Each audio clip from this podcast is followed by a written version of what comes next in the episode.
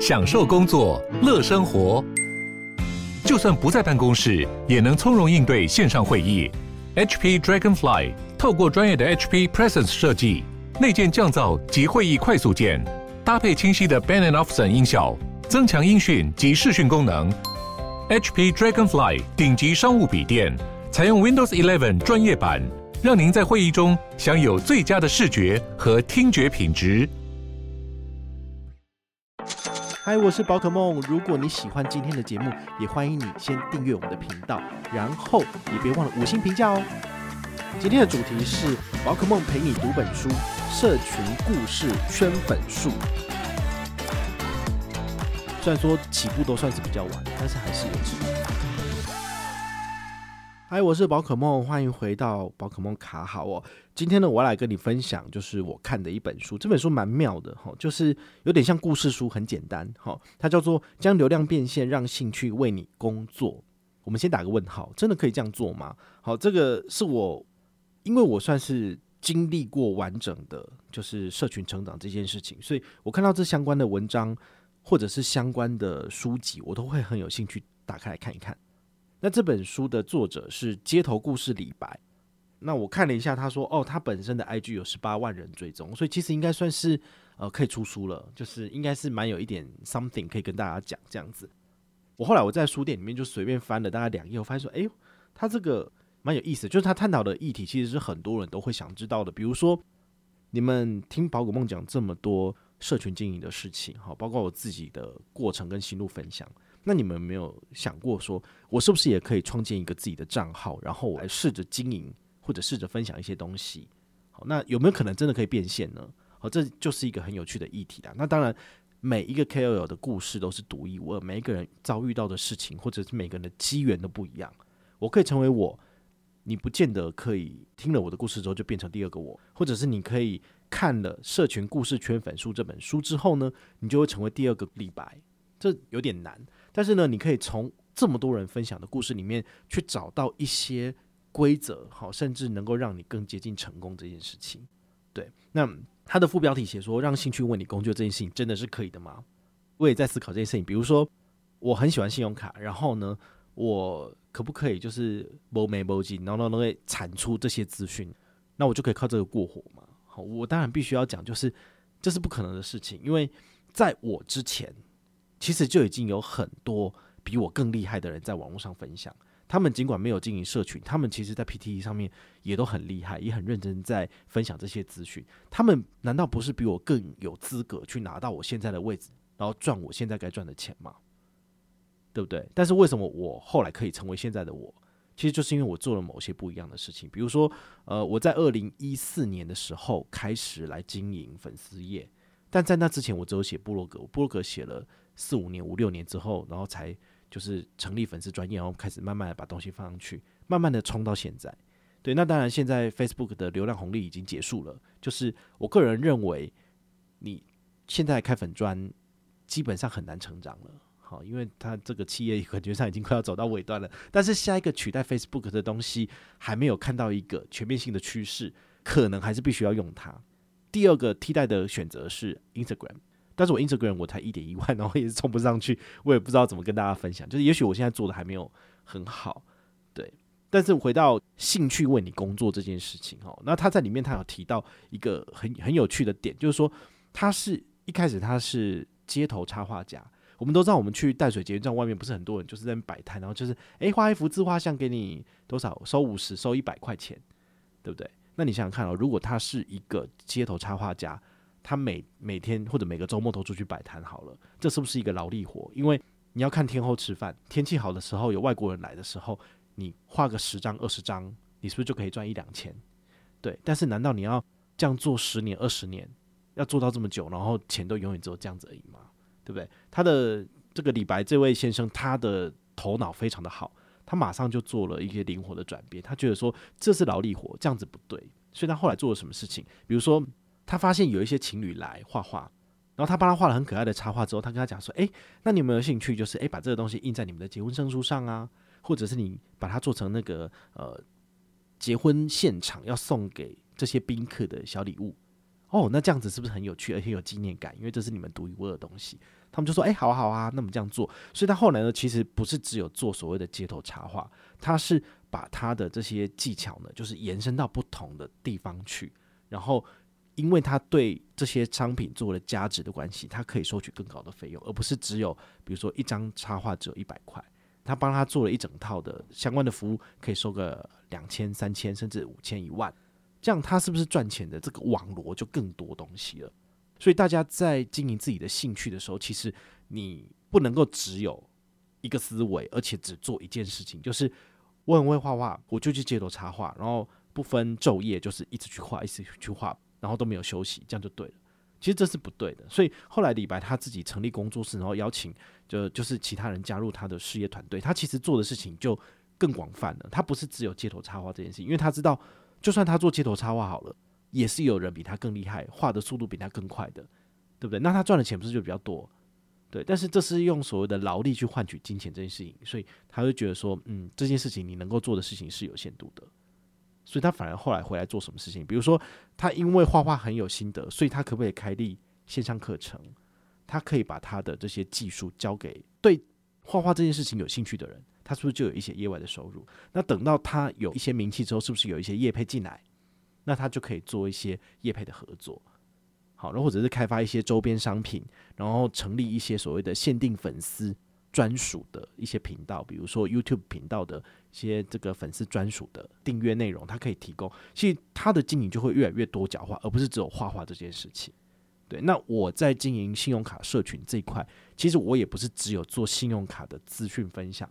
如果我只有做信用卡资讯分享，那是不是就是写部落格就好了？那我在写部落格这一块，其实我前面已经有很多大神的，像福马基，其实或者是像市长先生，这些都是在我出来之前就赫赫有名的布洛克。也许你们都有在追踪他们的文章，那他们可能持续现在都还有在做更新，对不对？但是如果你只有做这件事情，那怎么可能赚得了钱呢？就是只有这样子而已。所以后来我成立了粉丝业。那我甚至有时候会举办这个所谓的排行榜，好，就是让大家来做银行评选的这个排行，就有点北七，但是事实上这感觉上有点像是大家喜欢，所以我做了五年，现在还会继续做。这有些东西就是有点跳脱了这些部落客该做的事情。我不只是分享信用卡，我会举办活动，然后甚至愿意用互利共享的方式举办活动让利，这些东西都是没有任何人做过的。然后后来我经营了这个 IG。然后也经营了 YouTube 频道，虽然说起步都算是比较晚，但是还是有持续在做。那就是用不同的方式、不同的角度来带东西给大家。尤其是我一开始，其实我写布洛格，大家最为称道、最想看的是什么？就是信用卡的三百六十度三 D 旋转图。对，但因为他那个真的很麻烦，就是拍照就要拍十几二十张，然后那个卡片的那个各自通都要马赛克掉，我就觉得好累哦。所以后来我其实没有做。但是如果这个东西坚持做下去的话，它累积的量其实也是很惊人的。好，所以呃，看了这本书，我会觉得说，嗯，要让兴趣变成为你工作、为你赚钱这件事情可以，但是呢，你的确要花很多的时间跟心思去思考。好，他这里面写到，就是说你不能够只有单向的东西，而是你要做所谓的、碰撞跟融合。只讲信用卡，那只写文章，那真的很无聊。但你是不是可以透过比如说，呃，信用卡三百六十度的拍摄模式，然后让人家看到不一样的东西？这样你写的东西，你拍的照片，诶，就跟别人不一样。那像我自己本身有设计背景的，所以我做的图片，我拍的照片，我个人都有一定的信心，觉得说我比其他信用卡博客拍照好看。所以后来我在粉丝页上面分享，有时候都是我拍的很漂亮的照片，或者是我收到了什么银行的资讯，我就直接分享。其实这种都是非常直观，而且是。首创的，就是都是我觉得好，我就单纯分享。那这样东西一出去，其实成效都很好。然后其他的博客也开始在分享，或者是在效仿我的做法。好，这些信用卡部落客就开始去做这些东西。那我觉得当然这样子很好，因为他们可以从我身上去看到说这是有效的，然后就学去学一招半步去用，可以。我觉得很好，就是让整个社群呢越来越热络，越来越壮大，然后让所有的呃银行或金融产业去看到我们这一群人。非常的活络，然后就有可能有更多的钱撒在我们这个群组里面，然后大家就一起赚钱。我觉得这不是很好一件事情嘛？好，所以这跟我的互利共享的概念其实是相通的。至于其他的布洛克他们有没有就是让利，就是回馈给你们，这我就不知道了。因为有些人就是很忙，有些人就是不想要办活动，那没办法嘛。哈，所以我觉得大家在呃经营社群媒体，或者是你在考量到底要不要做的时候，其实这本书他可以帮得上你，因为他写的非常的浅显，非常的易懂，这样子。哈，那这本书的最后面，他还有讲到一点，我觉得蛮有趣的，可以跟大家分享，就是说，嗯、有人会问他说，诶、那我的粉专。我都触及不到正确的人，我还找不到人，我还很小，我应该要下广告吗？对不对？我觉得这个大家可以去去思考。那他在这里面，他讲的是说，广告可以为你带来很大的效益，没错，但是那个当然很烧钱。就好像说，我们有时候举办一些抽奖活动，会引来很多人来按赞、留言、追踪什么的。可是事实上，你抽奖活动一结束之后，这些人就跑掉了，他不会留下来成为一个你的忠实的粉丝。就好像是打广告，你花钱就是撒出去是一样的道理。所以大家就必须要去思考说，你这个粉钻你的经营，你到底要的是什么？你有多余的预算可以把钱就是这样撒出去吗？那我也可以跟大家分享，就是我最近的一些广告操作的一些心得啦。哈，因为我发觉其实有的时候厂商合作的时候，厂商要的 FB 贴文是他们要看起来自爽的，或者说他有塞很多他们要的商品资讯，所以就会变成是我们消费者一看就知道是业配就不看的东西，这样是不是就会导致资讯？的触及成效很烂，而且没有人愿意分享，因为它就是夜配，大家就是不爱看夜配，不是这样吗？对，所以你必须要在创作的时候，你要做一个取舍，就是说你要让你的创意度到百分之六十七十，然后让商品的商业性程度降低到百分之二十三十，让这个贴文的出去的成效好，还是说你要符合厂商要的需求，全部都放他的产品资讯，大家就觉得这就是一个光芒的东西，然后成效就很烂。好，所以这个也是你自己以后在接业配的时候，你必须要去思考的一件事情。所以我我最近我我就发现一件事情，就比如说，呃，星光证券他们希望我来推广折扣数的事情，但是我发觉说，诶，折扣数的事情其实是不能讲的。那你要怎么操作呢？所以我用了一个比较跟粉丝留言问答的方式。好，粉丝跟我讲说，诶，有这个折扣，那我分享给大家。好，然后看这个成效怎样。那当然，我发觉我这边的受众其实对于这个。证券折扣数已经无感了，折扣数再好，折扣数再低，大家都是嗯就是这样。好，那没有办法。好，那我就想说算了。好，那我可不可以用其他的方式来做弥补？比如说，诶、我后来分享了零零八七趴我的收益，好，每一季的这个收益的数字进来，诶、这个成效很好。好，那太好了。那就是在这个贴文的资讯里面呢，就是或多或少来带到新光证券还不错，也是我真的有在用的。好，这是事实。那这个成效就很好，就可以跟这些厂商讲说，诶，我有协助分享一些东西，那你看这个成效怎么样？对他们也觉得，诶，好啊，至少就是呃，有稍微弥补一下，所以就会变成说，呃，你收了这笔业配的钱，你可能不能只发一一篇贴文，因为一篇贴文成效很烂，尤其常常要的，对，那你可能要发两篇、三篇、四篇，然后整个 total 起来，最后总体成效结算起来是不错的，对，那你也可以针对说，诶，哪一篇贴文的成效已经不错了，再把它下广告出去，这是可以的。但是我后来最近的操作是一个呃没有发布在我粉丝页上面的贴文来做广告操作，这怎么做呢？就是呃我去，如果你们有看到了哈，也许有打到你们，也许没打到你们，不知道哈，这个就是要看缘分跟运气。好，那那个贴文的照片很简单，就是我坐在按摩浴缸。然后外面呢，就是肯定的沙滩，我在那边喝一杯冰水，这样子，其实应该要酒啊，就是没有真的倒酒，所以看起来就像是一杯冰水，它就只是一杯冰水，就很可惜。但是呢，这就是代表一种自由的感觉。那为什么我可以过这种自由的生活呢？就是因为我买了零零八七八，好，就有点瞎掰哈。但事实上，当然我真的买了。那零零八七八所带给我的配型呢，其实可以让我过更悠闲的生活，也让我就是更坚定的要走向就是爽爽过日子的这个中心思想。这个照片加上这些字，就会吸引人家想要停下来，对不对？那你停下来之后呢，你可能就看说，靠，这家伙是怎么做到的？然后就去点了。那点了之后呢，就进去我新光证券的文章啦，然 后就是这样子而已嘛。好，所以呢，所谓的粉丝页经营或者是 IG 经营，我们都是在一个河道上面一一直不断的滑滑滑。你唯一要做的事情最简单，就是你要设立一个钩子。这个钩子呢，就是能够让。所有在放空在滑东西的人，看到你这篇贴文的时候停下来，那你就成功了。好，那有一个点击就收多少钱？好，所以这样子的广告效应，我最近觉得它的成效非常的好。好，尤其是我们都知道嘛，其实我推广美国运通卡，我其实推广了半年多了。但事实上呢，它有时候就是进阶量其实没有想象中那么多。那你要怎么做呢？好，所以我其实一直很努力的在想这件事情。他们虽然说没有给我业配，但是我个人把它当做是。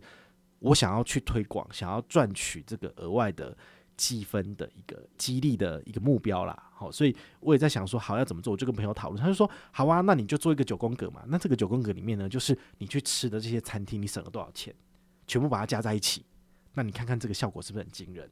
然后呢，他就达到了一个非常非常惊人的成效，因为呢，所有的人呢，只要看到他都会停下来，就会点进去看，说这家伙到底在讲什么？就是怎么可能可以省下那么多钱？那当然也会有一些正反两面的一些意见，就是说有些人会就会在下面留言，是说，是哦，那你要不要来分享一下美国运通黑卡你可以省下多少钱啊？怎么省钱啊之类？这不就酸言酸语吗？然后有人讲说，哎呀，啊你。光是看你这些消费的话，你不花个几十万出去，你怎么可能可以省下这些钱？所以如果你想要省钱的话，你根本就不会花这些钱啊。对啊，他讲的东西当然也没有错啊，但是这就是酸葡萄心理嘛，因为你就是没有钱去花，你才没有办法去赚到这回馈嘛。对啊，所以呃，你放在网络上面，你触及的受众当然各种人都有，好，所以你自己就要做好心理准备，你有可能被骂。对，但是呢，有更多人是因为照片这个钩子被我勾住了，所以他去看了我写的文章。那那篇文章是什么呢？是我二零二二年三月份写的大白开箱。大白开箱那篇文章呢，它非常的长，大概看完要五到六分钟。然后它里面有十几二十张我特别拍的大白的开箱的图片，中间有一大段的篇幅是分享这张卡片的权益，然后我自己的使用心得，然后有大量的我们的 Podcast 的节目的连接。如果你有去看那篇文章，你就会知道，其实它的资讯非常非常的丰富。所以有没有可能就是某些大鱼有钓上钩这样子？当然必须要跟大家分享，真的有，就是最近呢、因为大家都是必须要透过就是呃我的粉丝页跟我私讯来取得这个办卡的资讯嘛，我也请那个美国运通的专员来跟大家联系，其中就有一个人也是社群网红界的大咖，但我不能讲他是谁啊，对，他就真的跑来就是跟我办卡，我就觉得好奇怪，就是呃像这样子的人，他怎么可能会需要办这种卡片呢？但是想想看，他开了那么多店，对不对？然后。有这么大的这个食用肉品的需求，那办这种卡片感觉起来好像也是蛮合理哈，因为毕竟去吃两人五折，哇，他这样就可以省下不少钱啊。好，所以我也期待说，也许这样子的人将来有可能就是跟大家分享他使用美国运通卡到底吃了什么、住了什么，好，这也是蛮爽的一件事情啦。对啊，这个是蛮有趣的。今天呢，跟大家分享就是这本书我个人读后的心得啦。哦，也很推荐给想要就是成为 KOL 或是想要成为网红，尤其是在 Instagram 上面经营，你可能有一些问题或者是力有未逮的人呢。这边这本书非常的简单易懂，非常适合你来做阅读。甚至连我就是经营粉丝也已经经营了多少六七年的人看了，还是觉得诶还不错，还是有一些心得跟收获。那也提供给你参考。那如果你有任何的问题或任何的想法，也欢迎你就是到粉丝页私讯我，好，或者是留言，好，或者是抖内都可以，好，我们有看到的话呢，都会在做节目跟大家回报哦。我是宝可梦，我们下回再见，拜拜。